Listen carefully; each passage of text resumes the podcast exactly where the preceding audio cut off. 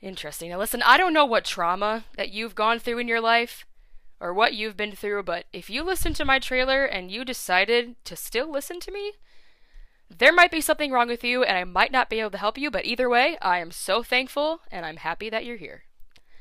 So, this first episode of my podcast is going to be dedicated to the ever so lovely, incredibly overused hashtag on all of social media self care. Okay, I'm sure that when you heard that, you probably wanted to just cringe into a shell and hide forever. But nope, please don't do that. Try to stick around for a little bit. When I talk about self care, I'm not talking about the you just really have to accept who you are. Look at yourself in the mirror and accept your beauty. Because if you don't accept yourself, you'll never be able to love anyone else. Okay, girl who looks like she just came out of a 15 hour coconut oil caramel bath, looking absolutely flawless. No, shut up. Do not tell me that I need to accept my acne and my wrinkles when you look perfect and probably used Facetune. Like, no.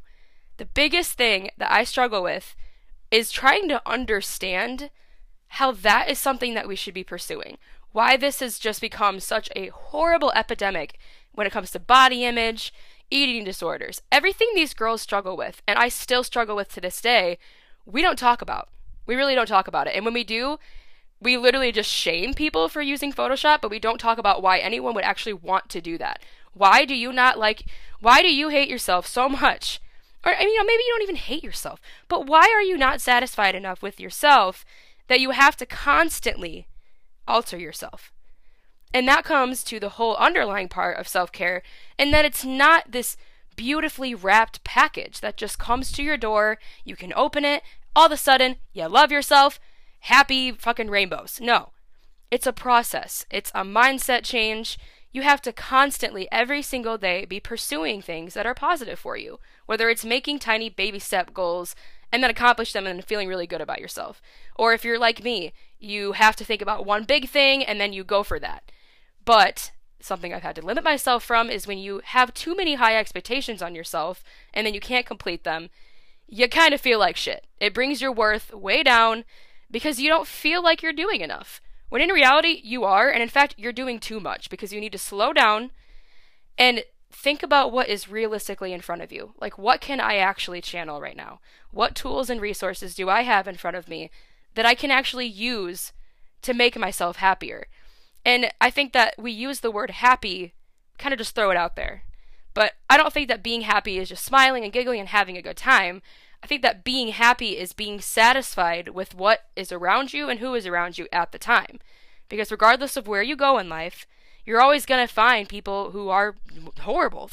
you're always going to find horrible, small minded people wherever you go. But the reason I named this podcast Midwesterners Lament was because I feel like people my age and those who live around me don't talk about this enough because, well, one, you're judged, and two, not everyone else is capable of thinking outside of the surface level, which is something that I, wow, it really bothers me because I love to have conversation. Hence why I made a podcast because I talk way too much.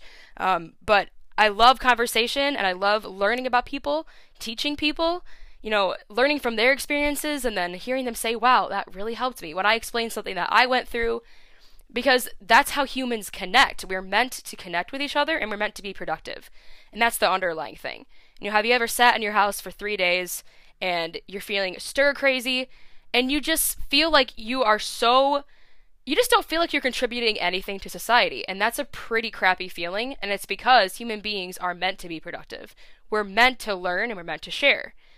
So I hope that if I have anything come out of this podcast, it would be that people who feel like there's no one else out there feeling like this, like there's something missing, or like, you know, where's the passion? Where's the fire? Where are people's goals? Why do people have nothing to look forward to? Why are they choosing to stay in the same ways? That's just, that's human nature. I mean, I've been there, but I got myself out of it. And I think if anyone can take anything out of my words for future episodes, even from this one, self care learning to love yourself, learning to be prosperous, it does not happen overnight. I'm not even there. I'm like halfway there. Not maybe not even. I'm probably like 35% there because I'm so young. To be able to figure out what it means to have a happy life, what it means to be satisfied. And so, if you stuck around for the first one, I know it wasn't that long, but since I talk so much, I feel like it's too much information for the first episode, so I'm going to cut it off there. But Thank you so much for listening, and stay tuned for the next one.